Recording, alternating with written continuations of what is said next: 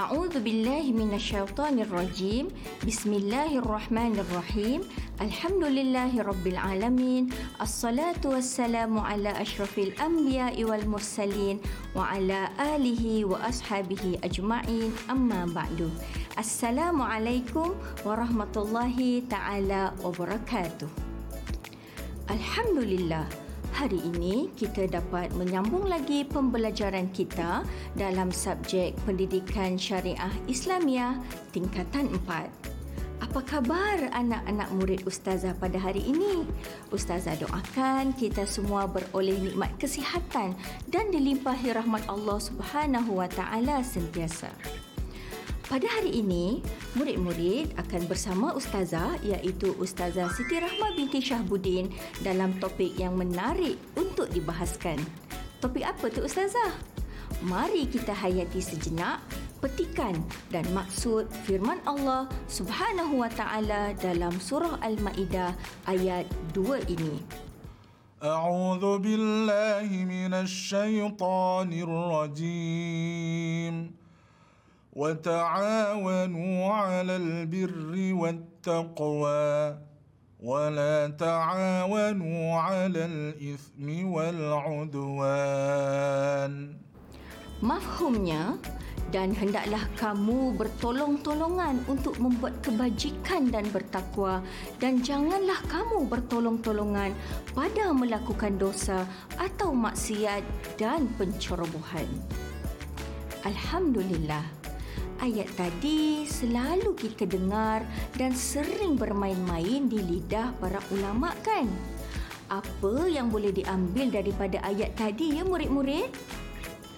Dalam ayat tadi telah jelas kepada kita tentang perintah Allah Subhanahu Wa Taala agar kita sentiasa mengamalkan dan membudayakan sikap tolong-menolong dalam perkara-perkara kebaikan terutama sesama umat Islam. Juga kita dilarang pula tolong-menolong dalam melakukan dosa dan kemungkaran kepada Allah Subhanahu wa taala. Tolong-menolong ini dapat kita laksanakan melalui bantuan berbentuk tenaga, idea serta harta benda. Bantuan harta benda pula tidak semestinya berbentuk zakat, wakaf dan sedekah sahaja murid-murid. Terdapat cara lain bagi kita membantu sesama saudara Islam dari segi harta. Betulkah begitu Ustazah? Betul. Caranya adalah melalui ukudut tabarru'at. Ukudut tabarru'at? Apa tu Ustazah? Mari kita kenali apakah itu ukudut tabarru'at iaitu tajuk bab 6 dalam bidang al-fiqh. Sebelum kapal kita berlayar lebih jauh, Ustazah nak murid-murid cemerlang Ustazah sediakan dahulu buku tulis dan pen untuk membuat nota dan catatan tentang topik kita pada hari ini. Sekiranya murid-murid mempunyai buku teks pendidikan syariah Islamiah tingkatan 4, bolehlah merujuk muka surat 147. Manakala bagi murid-murid yang mempunyai buku rujukan pula, sila lihat tajuk Uqudut Tabarruat ya.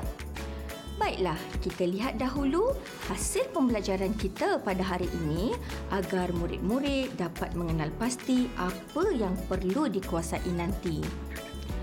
Pada akhir pembelajaran, insya-Allah murid-murid akan dapat pertama menyatakan pengertian uqudut tabarruat, al-kafalah dan ar-rahnu. Kedua, menjelaskan rukun-rukun dan syarat-syarat al-kafalah dan ar-rahnu. Ketiga, menyatakan kepentingan al-kafalah dan ar-rahnu.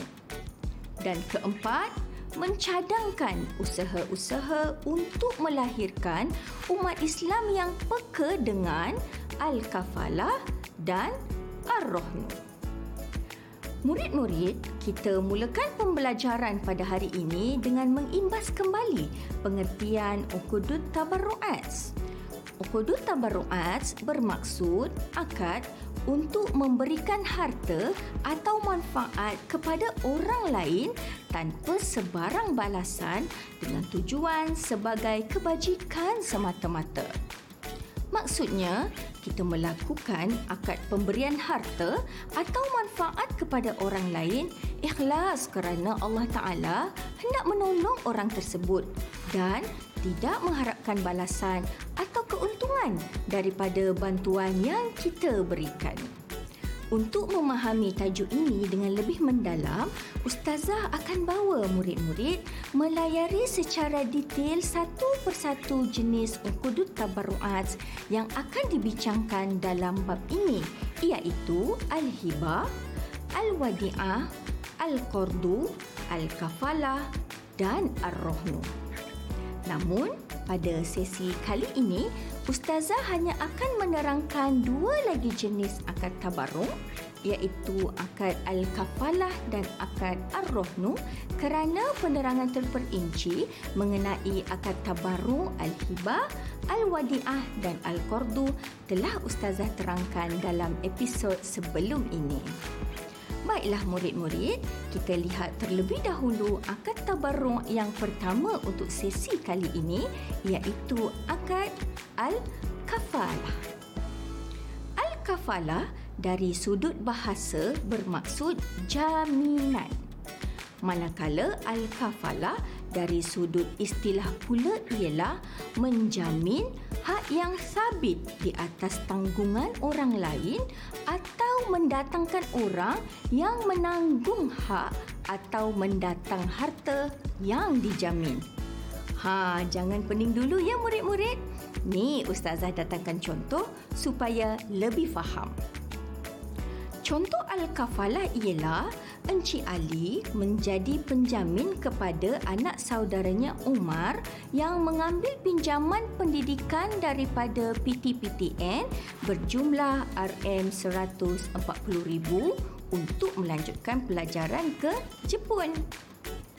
Jika Umar tidak dapat membayar pinjaman tersebut pada waktu yang ditetapkan, Encik Ali perlulah membayarkan hutang tersebut atau baki hutang kepada PTPTN.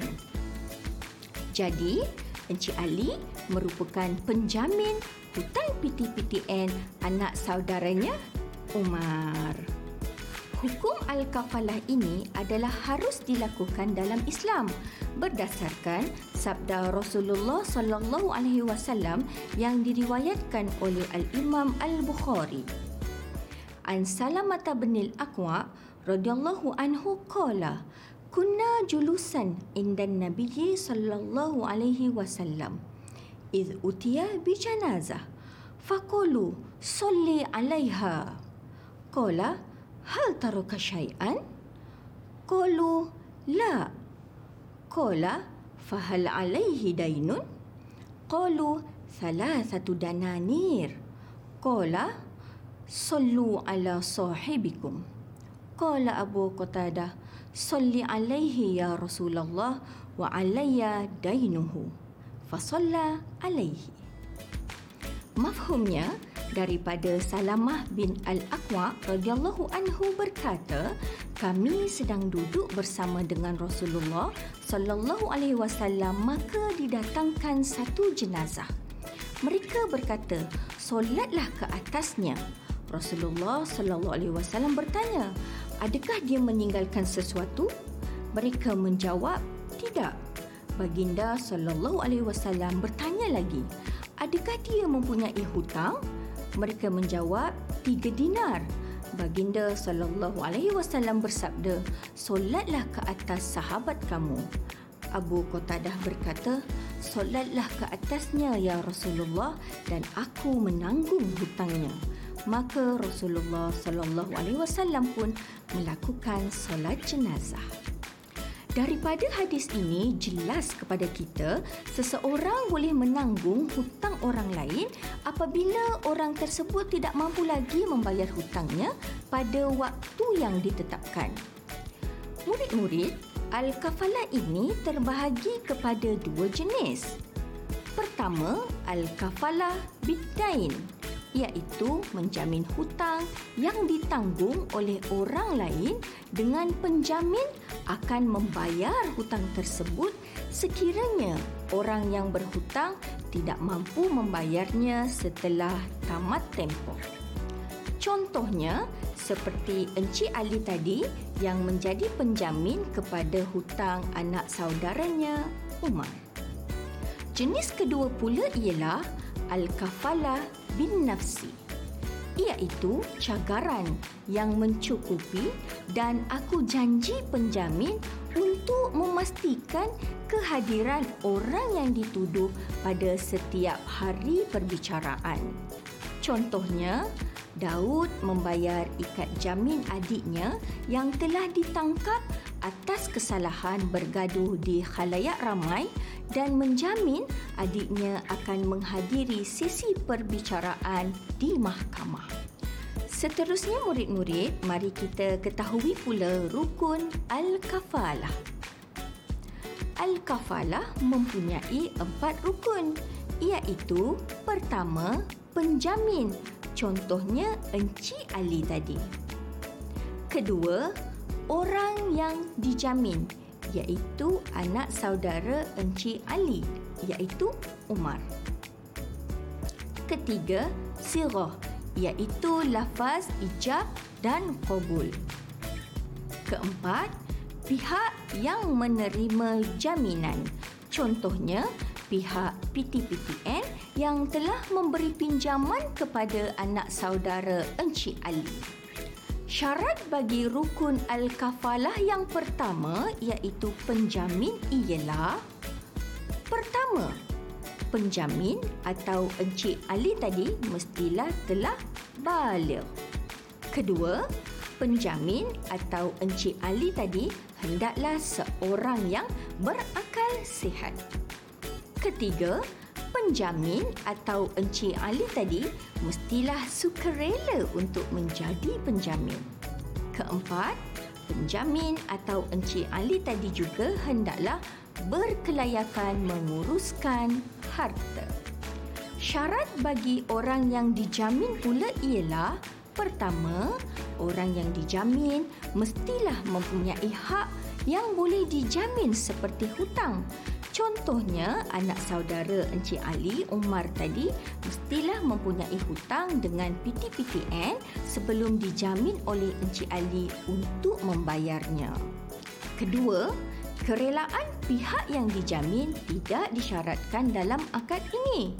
Contohnya, boleh sahaja anak saudara Encik Ali ini dipaksa untuk menerima jaminan Encik Ali walaupun dia tidak meminta jaminan tersebut kerana akad al-kafalah ini membantunya dalam melangsaikan hutangnya kelak. Manakala syarat bagi sirah al-kafalah pula ialah pertama dilakukan dengan sukarela sirah yang dilafazkan dalam keadaan terpaksa, contohnya dalam keadaan pisau diletakkan di leher, adalah tidak sah. Syarat kedua, sirah mestilah mengandungi lafaz yang menunjukkan maksud jaminan. Contohnya, Encik Ali berkata, Aku sanggup menjadi penjamin kepada hutang anak saudaraku itu adalah sah kerana ada lafaz yang menunjukkan jaminan di situ. Ketiga, sirah tidak terikat dengan sebarang syarat. Contohnya sirah, aku sanggup menjadi penjamin kepada hutang anak saudaraku itu jika dia sudah bekerja. Lafaz sebegini adalah tidak sah kerana ada syarat jika dia sudah bekerja di situ. Keempat, sirah tidak dibataskan dengan tempoh tertentu. Contohnya, sirah aku sanggup menjadi penjamin kepada hutang anak saudaraku itu selama setahun sahaja. Lafaz sebegini juga tidak sah kerana ada tempoh setahun pada lafaz tersebut kita lihat pula syarat bagi pihak yang menerima jaminan sebagai contoh pihak PTPTN tadi. Syarat pertama menjadi tanggungan orang yang berhutang. Maksudnya anak saudara Encik Ali berhutang dengan PTPTN bukan dengan pihak lain. Kedua, kadar diketahui dengan jelas. Contohnya, hutang anak saudara Encik Ali tadi adalah sebanyak RM140,000. Mudah sahaja kan murid-murid angkat al-kafalah ini? Murid-murid boleh mempraktikkan akad ini apabila ingin melanjutkan pelajaran ke peringkat yang lebih tinggi kelak. Sekarang, Ustazah nak beri soalan uji minda terlebih dahulu. Jelaskan hukum al-kafalah bagi situasi berikut beserta alasan. Situasi pertama, Encik Adam dipaksa untuk menjadi penjamin hutang sepupunya Fauzi. Situasi kedua, Khadijah berhutang dengan bank untuk membeli kereta. Dia dipaksa untuk menerima jaminan bapa saudaranya Encik Musa agar pinjaman bank tersebut lulus. Padahal Khadijah tidak ingin menyusahkan bapa saudaranya. Manakala situasi ketiga pula ialah penjamin berkata, aku sanggup menjadi penjamin kepada hutang anak saudaraku itu jika dia telah mencapai umur 21 tahun. Mari kita lihat jawapannya murid-murid. Jawapan bagi situasi satu iaitu Encik Adam dipaksa untuk menjadi penjamin hutang sepupunya Fauzi. Hukumnya tidak sah kerana syarat penjamin mestilah dengan kerelaan sendiri. Jawapan bagi situasi dua pula ialah Khadijah berhutang dengan bank untuk membeli kereta, dia dipaksa untuk menerima jaminan bapa saudaranya Encik Musa agar pinjaman bank tersebut lulus padahal Khadijah tidak ingin menyusahkan bapa saudaranya. Hukum al-kafalah di sini adalah sah kerana orang yang dijamin tidak disyaratkan kerelaannya. Lebih-lebih lagi, akad Al-Kafalah ini sebenarnya memberikan dia keuntungan sekiranya dia tidak mampu membayar hutangnya dalam tempoh yang ditetapkan. Manakala jawapan bagi situasi tiga iaitu penjamin berkata, aku sanggup menjadi penjamin kepada hutang anak saudaraku itu jika dia telah mencapai umur 21 tahun hukum al-kafalah ini tidak sah. Kenapa? Kerana sirah al-kafalah tidak boleh diikat dengan sebarang syarat seperti jika dia telah mencapai umur 21 tahun itu. Alhamdulillah, murid-murid dapat menjawab soalan ustazah dengan begitu baik sekali. Tahniah ustazah ucapkan. Kita kaji pula akad tabarruk yang terakhir dalam tajuk ini iaitu akad ar-rahnu. Maksud ar-rahnu dari segi bahasa ialah menahan atau tetap dan berkekalan. Manakala maksud ar-rahnu dari segi istilah ialah menjadikan sesuatu aset sebagai jaminan kepada pinjaman agar pinjaman tersebut boleh dilunaskan dengan nilai aset jaminan tersebut sekiranya peminjam tidak mampu melunaskan pinjamannya. Contoh ar-rahnu ialah Fatima menggadaikan gelang tangannya kepada salah sebuah institusi pajak gadai Islam untuk mendapatkan modal perniagaan sebanyak RM5,000. Sekiranya Fatima tidak mampu membayar pinjaman tersebut dalam tempoh yang ditetapkan, institusi pajak gadai Islam tersebut boleh menjual gelang tangan Fatima ini bagi melunaskan pinjaman Fatima sebanyak RM5,000 itu. Sekiranya gelang Fatimah ini terjual senilai RM5,500, maka baki RM500 tadi akan diberikan kepada Fatimah kerana gelang tersebut merupakan milik Fatimah. Akad Ar-Rahnu ini adalah diharuskan oleh syarak berdasarkan firman Allah Subhanahu wa taala dalam surah Al-Baqarah ayat 283 yang berbunyi أعوذ بالله من الشيطان الرجيم وإن كنتم على سفر ولم تجدوا كاتبا فرهان مقبوضه Mafhumnya, dan jika kamu berada dalam musafir sedang kamu tidak mendapati juru tulis, maka hendaklah diadakan barang gadaian untuk dipegang oleh pemiutang. Ayat ini secara jelas menyatakan keharusan menjamin hutang dengan barang gadaian. Seperti akad tabaruk yang lain, akad ar-rohnu juga mempunyai rukun dan syarat.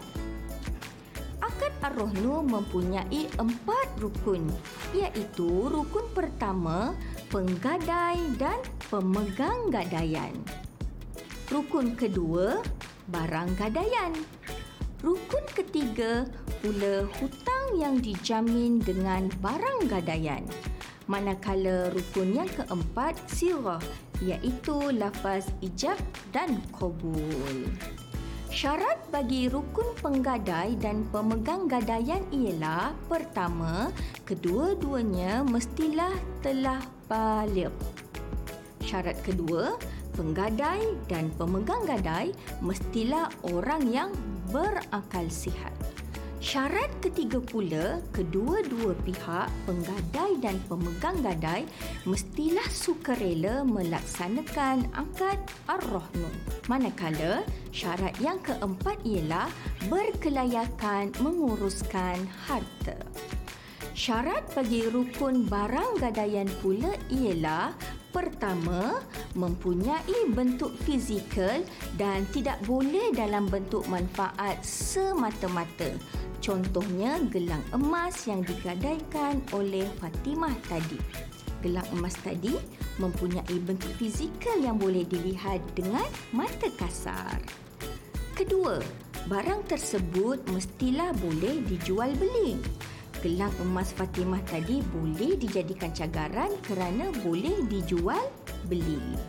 Syarat ketiga, bernilai menurut syarak iaitu barang gadaian tidak boleh terdiri daripada perkara-perkara yang diharamkan dalam Islam seperti arak dan khinzir. Syarat keempat pula, barang yang boleh diserahkan kepada pemegang gadaian.